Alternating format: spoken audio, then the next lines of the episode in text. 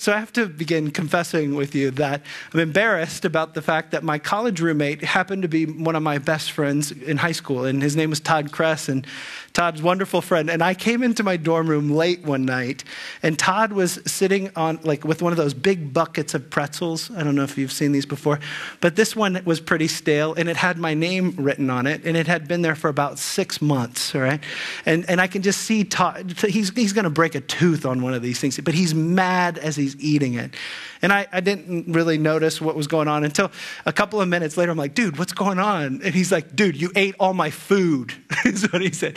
And I guess uh, he was confronting me at this moment because I might have borrowed one of his mom's nice chocolate chip cookies that she baked, uh, you know, rec- like around that time period. And so, so what Todd is doing at this moment is he's calling me out for not being the best roommate in the world. You guys are all looking at me like I'm crazy, like you've never. Are you ashamed of me right now?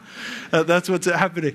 Well, well, what happened though from there is that I apologized, ordered a pizza. We ended up having a conversation that would take us up till like four in the morning. It was an awesome conversation, and I look back on that. Actually, the Lord took Todd home early in his life. He was killed by a hit and run accident. And I look back, especially around the, the time of just his funeral and just reflecting on his life. And it's crazy to say it, but that night that started with conflict actually led to one of the most important nights of our friendship together. And, and I want to share with you this morning something that's going to surprise you a bit. And that is, I believe, when conflict is done really well, when we stick together in relationship, the fruit of that can be something that's better than if we chose to ignore it. If we chose to just say, What's the big, ah, like if we chose to just put ourselves in a position where we ignore, you know, you know, cavities are kind of like that. You can ignore going to the dentist for only so long, and it, it doesn't get better, does it? But in fact, those things can fester. And, and, I think for some of us, especially in this part of the world, we have the tendency to look at conflict sometimes and we say, I'm just going to avoid conflict. But I, I, like the way that comedian and um, Pastor Mark Gungor puts it. He, he quotes this, this proverb, you may have seen this before, that without oxen, the stable stays clean. And, and, and the quote there is you, you guys have been around cows, right? Uh, some of you have been in barns before. And if you don't maintain a barn, it gets pretty gross, doesn't it? That there's this constant reality that you constantly have to maintain it. And, what he's saying there is if there's no ox in the barn, then if there's nobody there to make the mess that needs to desperately need cleaned up. And for some of us, we've just made that decision. We put up walls in our life that we say, I, I don't need anybody in my life right I can get through this on my own. Uh, but that proverb goes on to say that without the ox, then um, th- that you can't plow the fields, that you need help. And, and I can't help but guess that for some of us, we find ourselves in rejecting relationships and the kind that we need, that we're kind of like this guy trying to plow his field on his own, right? Can you imagine pushing that plow? But, but thankfully, uh, we don't have to go it alone. I love this picture. He's got a friend to, to, to join him in the process. That there's a, there's a part of the reality of life that we desperately need to be with one another.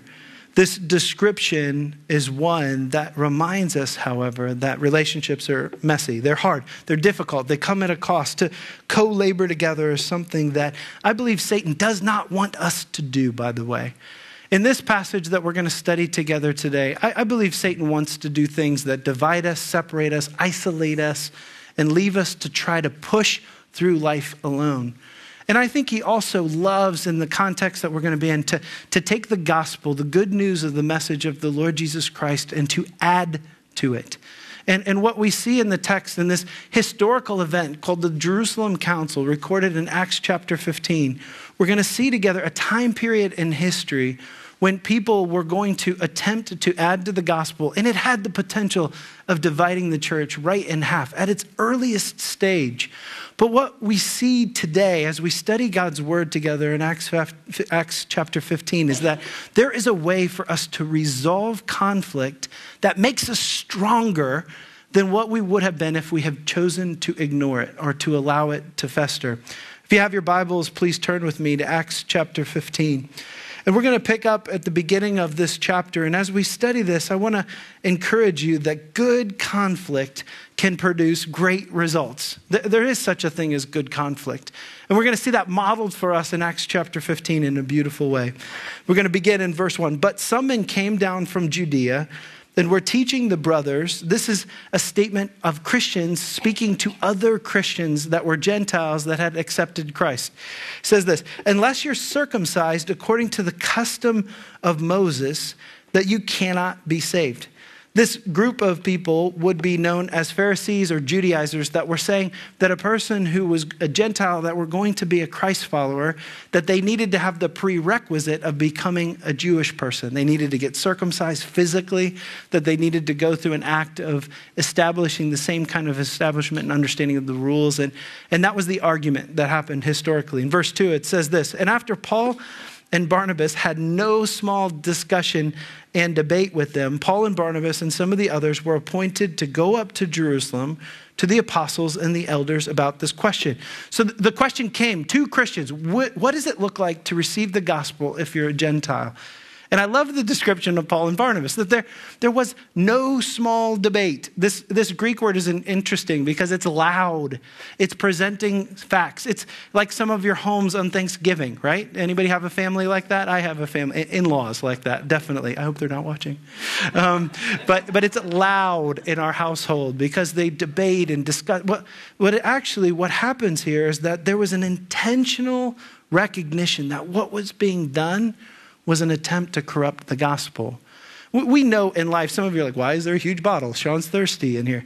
We know that for some of us, we look at life half full or half empty, don't we? Uh, do you guys want to debate that right now? Uh, some of you might look in the room and you might say, hey, that's half full or that's empty. But what we know about disagreements is that often they're perspective based, that we, we come into it with our history and our experience, and we look at things and we, we begin with one set of preconceived notions about what is right and wrong, what's true and what's inaccurate. And here, what they choose to do is they choose to confront these individuals that are really bringing in a, an unethical, a wrong approach that, that ultimately misunderstood what God's word had taught before. But what they're going to model for us is that God's word is going to be the ultimate authority. It's going to be the one that sets the tone for how this is resolved.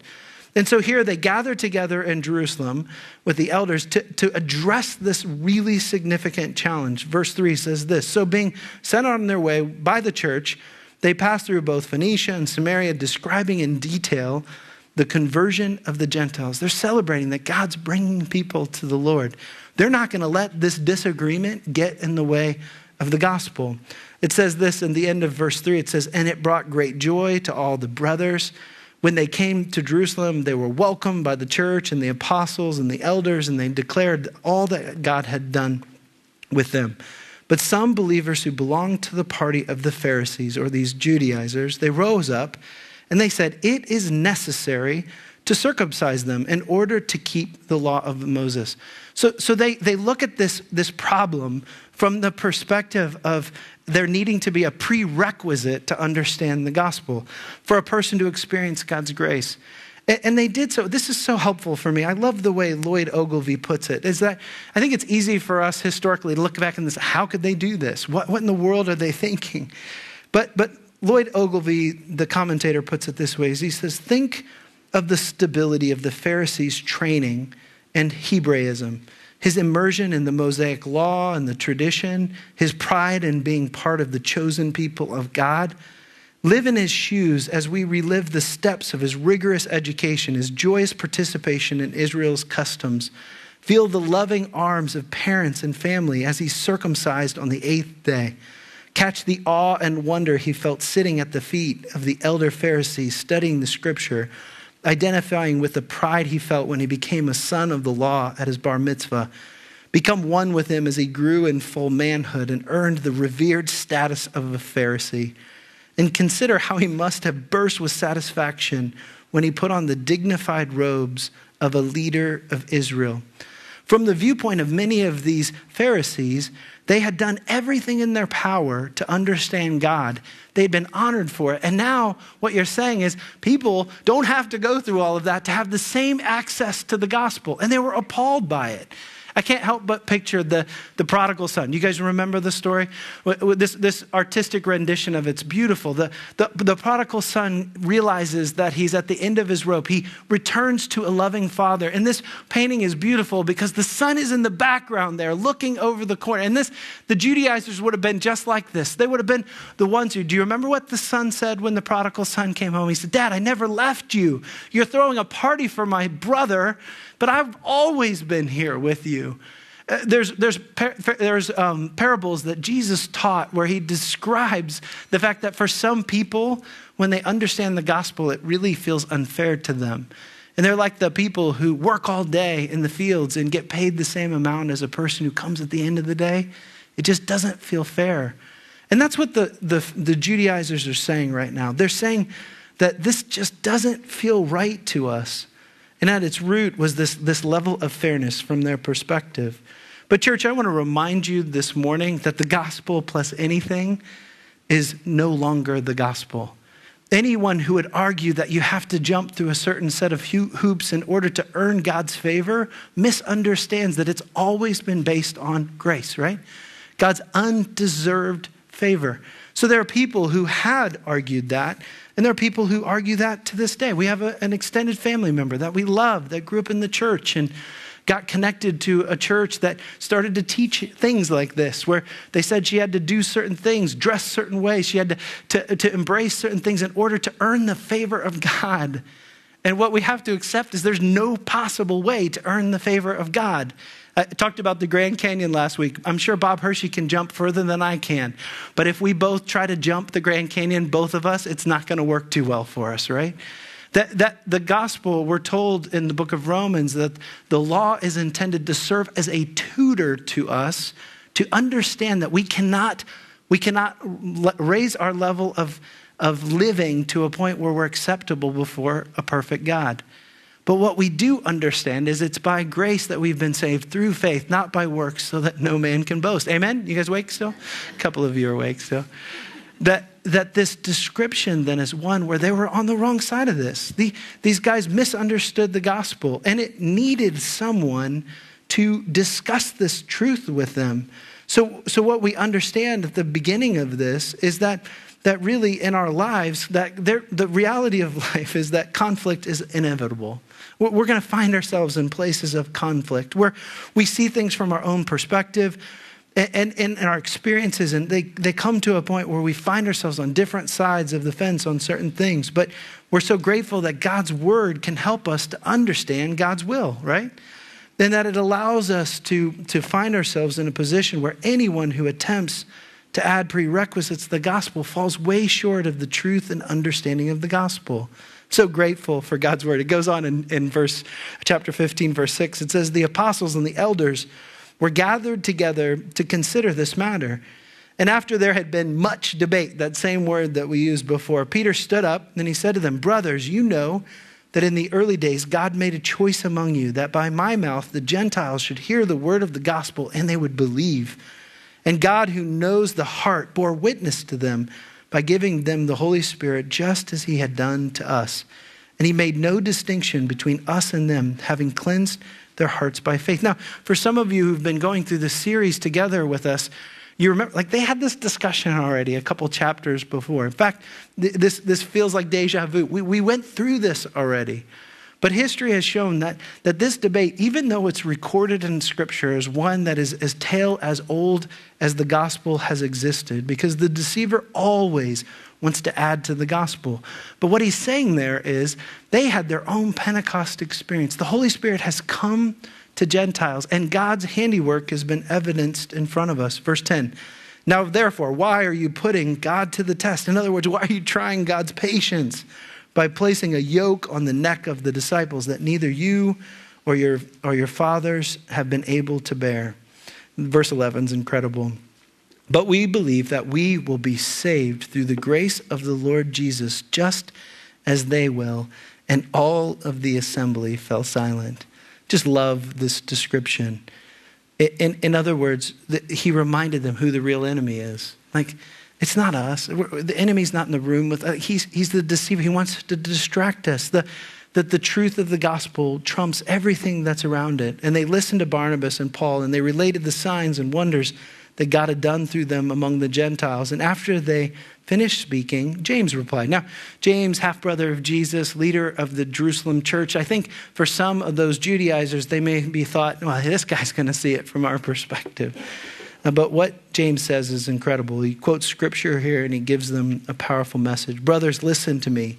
Simeon has related how God first visited the Gentiles to take from them a people for his name. And with this, the words of the prophets agree, just as it is written After this, I will return and I will rebuild the tent of David that has fallen, and I will rebuild its ruins, and I will restore it, that the remnant of mankind may seek the Lord, all the Gentiles who are called by my name, says the Lord, who makes these things known from of old. Uh, for some of you, as you look at this conflict as it plays out. I, have heard people say this, like, I don't do conflict. You guys know what I mean? Uh, uh, some of you know I used to serve as a marriage and family pastor, and I'd have young couples sit in my office, and they would say, Pastor Shawn, we have never fought in our lives. So proud of themselves. And my first thought is, good luck with that, right? Uh, those of you who've been married, you understand what I'm talking about. That's not just my relationship with my roommate, it's not just the reality of marriage, but relationships are tough, aren't they? Boss, those of us who have bosses, those of us who have like any kind of relationship, like that image of the barn, it can get messy, right? And, and here, what we see as it plays out is that, is that for some of us, what we accept, there's a terrible example of this in Scripture of just, just trying to get by, to, to pacify everyone, to, to stay on the down low. And we get this glimpse if we use Scripture to interpret Scripture. If we turn to Galatians chapter 2, verse 12, we get this this, this unexpected little glitch in this system. So we just heard Peter describe his understanding of the unification of the gospel, what God was doing on behalf of Gentiles. But we get this glimpse in Galatians chapter 2, 12, of an event that happened in history where Peter, um, is who's going to be called a hypocrite, chose not to associate with Gentiles. It says this in verse 12 For before certain men came from James, Peter, Peter used to eat with the Gentiles. So he understood don't call unclean what I've called clean. He understood that God was at work in the life of the Gentiles. He even used those words earlier in the passage that we studied. But when the Judaizers arrived, he began to draw back and to separate himself from the Gentiles because he was afraid of those who belonged to the circumcision group. Again, those Pharisees that, we, that, are, that are showing up in this other passage. The other Jews joined him in his hypocrisy, so that by their hypocrisy, even Barnabas was led astray. So, what he chose to do here was he chose to, to, to say, ah, yeah, this is really important, but I'm just going to step back. I'm going to pacify, I'm going to try to, to get away with not going through the kind of confrontation that God desires for us to have. This was an act of cowardice and of self preservation, and Paul's going to call him out later. Uh, I, I, love this story. It's kind of a painful story, but my sister in law, she's a teacher at a school in the Dayton area. And um, she shared with us last year that one of her students was really sad because of the fact that she'd lost her iPhone. And it was a brand new one. She'd gotten it for her birthday. And she, she shared with Savannah that she thought she'd maybe left it in the restroom the night that they were there. And Savannah, Savannah tried to encourage and said, Well, why don't you go home and check and see if you can do the Find My iPhone thing? You guys know what we're talking about, the, you know, where it'll make a noise on the phone and it can kind of GPS show where it is on a map. And so this young lady goes and she does this. And after calling the police, she found out that this iPhone was showing up at the home of a janitor from the school. Now, you, know, you might think, okay, this is going to work out just fine. No, it didn't work out very well for anybody because they called him, and what they found out was that when that noise went off, he stuck her iPhone in a blender, of all things.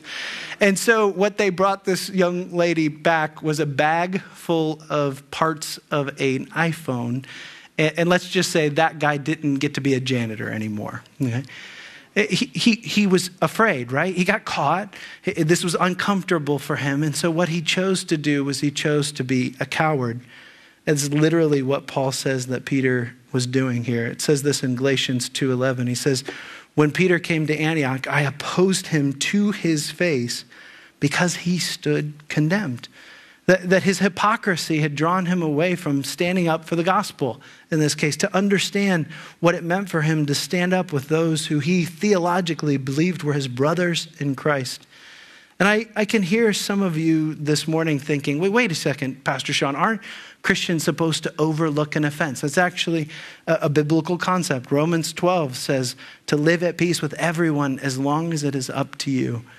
But there are times in our walk with individuals that it is essential for us to choose to have good conflict with them, to spur them on, to challenge them.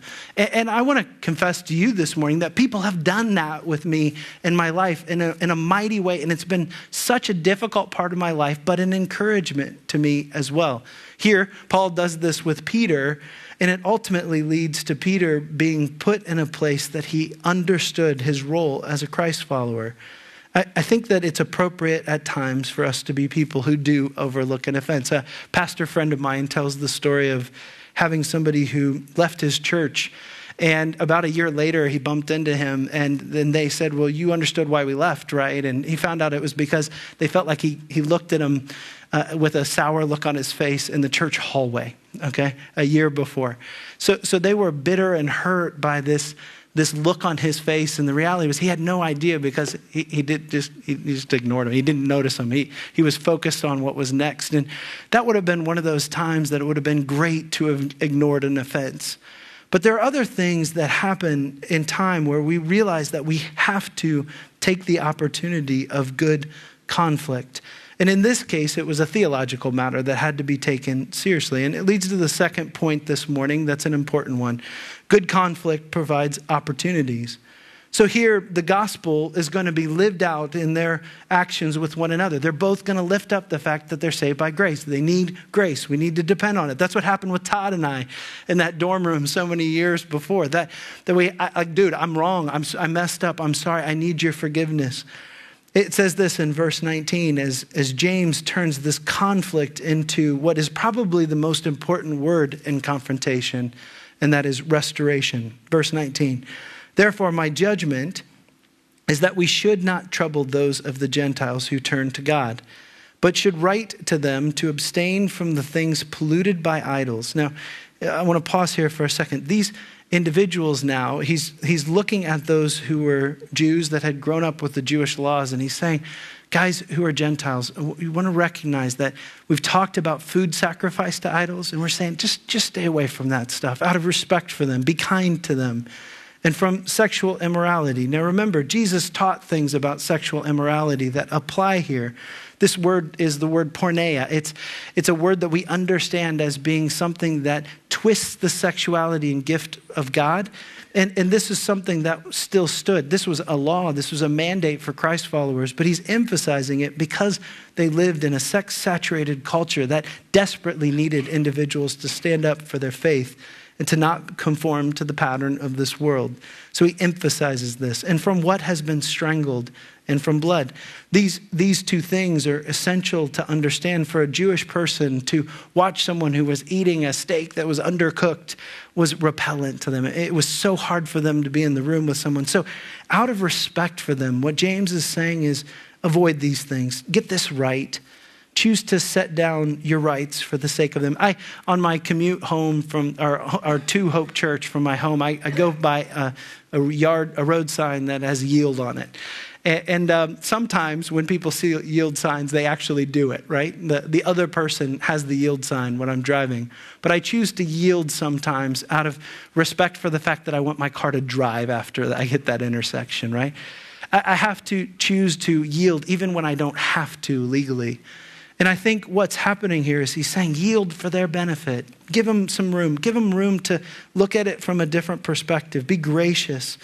And, and I think what James was doing here was he's not trying to put Gentile converts under the Mosaic law by imposing these restrictions. But what he's doing is he's ultimately saying we want to submit, we want to step back on behalf of them to allow them to maintain the unity and the bonds of peace that we want to see happen in the church. Like he's doing something that's kind and gracious. I want to lay down my preferences for the goodness of others. Church, we have to do that today still. We're forced to do that at times as Christ followers, where we, we know what our way would be and that we choose to set aside our preferences for the sake of others.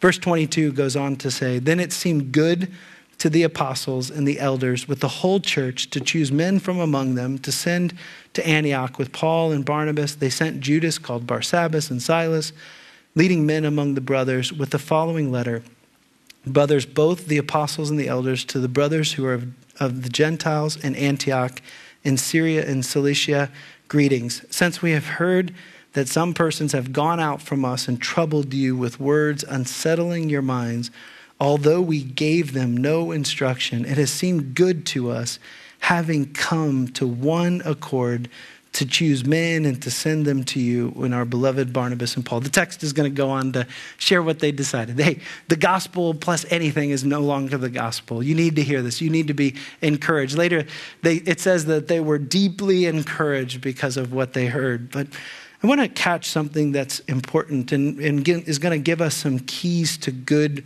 biblical conflict, and that is they figured out a way to come to one accord. They were unified. They weren't the same, but they stuck in there and they were able to experience the kind of relational connection that I think God has designed for us to have. I think in our culture today, when, when we find that people disagree, the natural tendency is for us to separate, right? So, so we don't see eye to eye in this. We're just going to go our separate ways. But what they chose to do in this time in history was they chose to stick in there. They, they stayed and, and they did something that allowed there to be an environment of healing.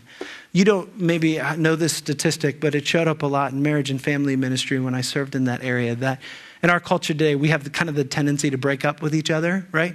Like we get frustrated with each other, we go separate ways. But statistically, about 80%, 87% of couples who are married that take a break, that decide that they're going to separate themselves from one another, they end up in divorce. It's an incredible number because they're not in an environment where they can see the relationship healed, right? So, so you got to stick in there. You got to stay in an environment where you can try to see healing take place. And I want to give you a few biblical principles that are helpful for us in applying this truth this morning. The first one comes out of Ephesians 4:15, and that is speak the truth in love. We see, we see the, the Apostle Paul do this very well with Peter. His confrontation with Peter was, one was to his face, direct, but he used his words, and words really matter. And what he did was he spoke to him truth, but it wasn't just truth alone, but it was truth in love. And so direct conflict is not bad when it's done in love. I think it's important for us to see this flow out of this example of this early church experience. Now, I'll share with you an encounter in my own life that surrounded this. I was visiting a church. Actually, one of my daughters was performing in something at a different church and was visiting at a church and on the seat in front of me, there was a man who, when the senior pastor came up and his wife, uh, I didn't know them, but the, in the environment, I'm just a guest. When they come up to the front, this guy kind of gets a running commentary going. And, and, you know how some people think that they're whispering, but they're actually not? You guys know what I'm talking about? No? You guys awake still? Yeah. So he thought he was whispering, I guess, but he is just talking about her dress, about his frustration with how the, the pastor is, what he's saying. And he's just, he's just saying this. Now, I'm just a visitor at this church. First time that I'd sat around, like, this is one of the first times I've ever been in this building. And and so, uh, what I decided to do after the service was over was that I asked that gentleman to come and to talk to me. So it's kind of awkward because I don't know him. He was an older man. And I said, Hey, is it, uh, would you mind coming? And we, we went into a room separate, and I just, I just talked to him. And I just said, Hey, I don't know you, um, but as a person who's a visitor to your church, when we, um, I assume that you're a Christ follower. He talked about being a Christ follower. And I said, as a brother, I want to share with you that like these things that you just shared were, were, really, really discouraging for me. To hear you say this, to talk about maybe it was because he was talking about pastors' wives, I don't know. But but the description was one where it just felt like it was a distraction. And you guys, as you're listening to this, you're like, what did he do? Did he punch you? What what happened? But actually the conversation was one that was intense. I think he left there upset with me. Who do you think you are? You know, kind of thing. But what I would find out later, actually from the senior pastor later, is that that man ended up going home, thinking about it, ended up reaching out to his elder board and his pa- the pastors there at that church, and it actually led to really cool restoration in the church. And you kind of look at it on the outside, you're like, wait a second, that would have been incredibly difficult. Well, it was. And I also want to be really clear that in my own life, in my own pastoral ministry, I've had people who've done that same thing to me. That they've reached out to me and they've said, Pastor Shawn, you've hurt me. You disappointed me. I didn't understand this. Can you help me to understand what you meant by this? And they did that in the right way. And instead of it tearing us apart, what it actually did was it led us to grow deeper and stronger in our relationship together. And I think that for some of us, we, we have to recognize that this Ephesians 4 mandate of, of speaking truth in love can actually provide the kind of opportunities to, to go deeper in our relationship that God has designed for us to have. Remember, the rule is to be quick to listen and slow to speak, abounding in love, right? So, two ears, one mouth, um, you know, that we want to be careful about how much we speak. But, but in the midst of this, it's appropriate at times to speak truth in love. I think it's also important for us to remember that it's not about who the better arguer is or who the, um, the better, better you know, support. It's, it's actually God's word is the highest standard for us in the midst of conflict. The second thing that comes to the surface is that timing matters here. We, we want to remember the fact that, that who's around us, how we do this, really matters. In the text, what we're going to see happen is that there's going to be a letter written, and it's written by James, and it's powerful. I think for some reason in the day that we live in, we're really quick to share our opinions. Maybe it's because of technology, maybe it gives us a voice, but we, we send the letter first and then we think about it afterwards, right?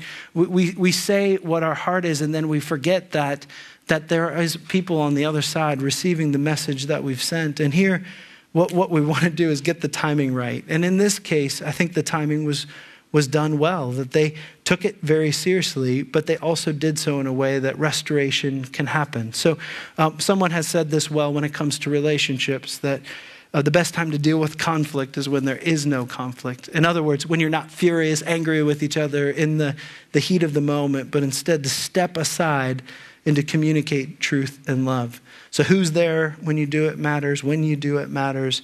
And, and remember, the goal is always restoration. It's a powerful truth. The third thing is to, uh, in especially difficult conflict, to accept assistance. Matthew 18, there's a, an initial description of confrontation when someone sins against you, and it recommends that you go alone, first to the person. That's, that's this, this second idea of timing matters. But then it also says, if it doesn't go well, to bring along another person. And in some of our conflict, especially interpersonal conflict, sometimes it's best to call in a lifeline, to invite someone to, to speak into the situation. James served that role in this time in the history of Matthew chapter 15, that he, he was a man who provided counsel and wisdom. It's, we're told in Proverbs, a multitude of counselors, transgression is unavoidable. And, and I think that there's, there's a part of this. Outside counsel at times can be a gift. Uh, at times, it, it allows us to, to hear from another person's perspective the situation. The fourth thing that I will, will bring to the surface is good biblical conflict is to yield for the benefit of others. Compromise is sometimes required in order to see a conflict resolved. Here, what they chose to do was they chose to come to a mutual ground that didn't hinder the truth of the gospel. It never got in the way of allowing there to be a prerequisite to the gospel. That's not the compromise. But what they chose to do is to say, we're going to do this for them. We're going to lay down some of what are our rights in order to yield for others to be blessed in the midst of this. So, so in, in the case of conflict in my life, at times it has led to great areas of compromise. At other times, though, when it comes to biblical biblical confrontation, uh, like the Paul Peter confrontation, there's no margin there to compromise. But we stand and we communicate truth because of the fact that that's God's truth. So here, this, this leads us to that phrase that we saw, we saw it in the text. I think it's an awesome phrase. It says that they were of one accord. Now, I am no musician. I've never claimed to be a musician, but I love to listen to a symphony orchestra and its complexity and you understand what happens there is that it's not just the fact that everyone is playing the same instrument in the same way, But instead, what we see is the complexity of a group of skilled individuals coming together, unified under one plan. And what happens in their one accord is that they produce something that's beautiful.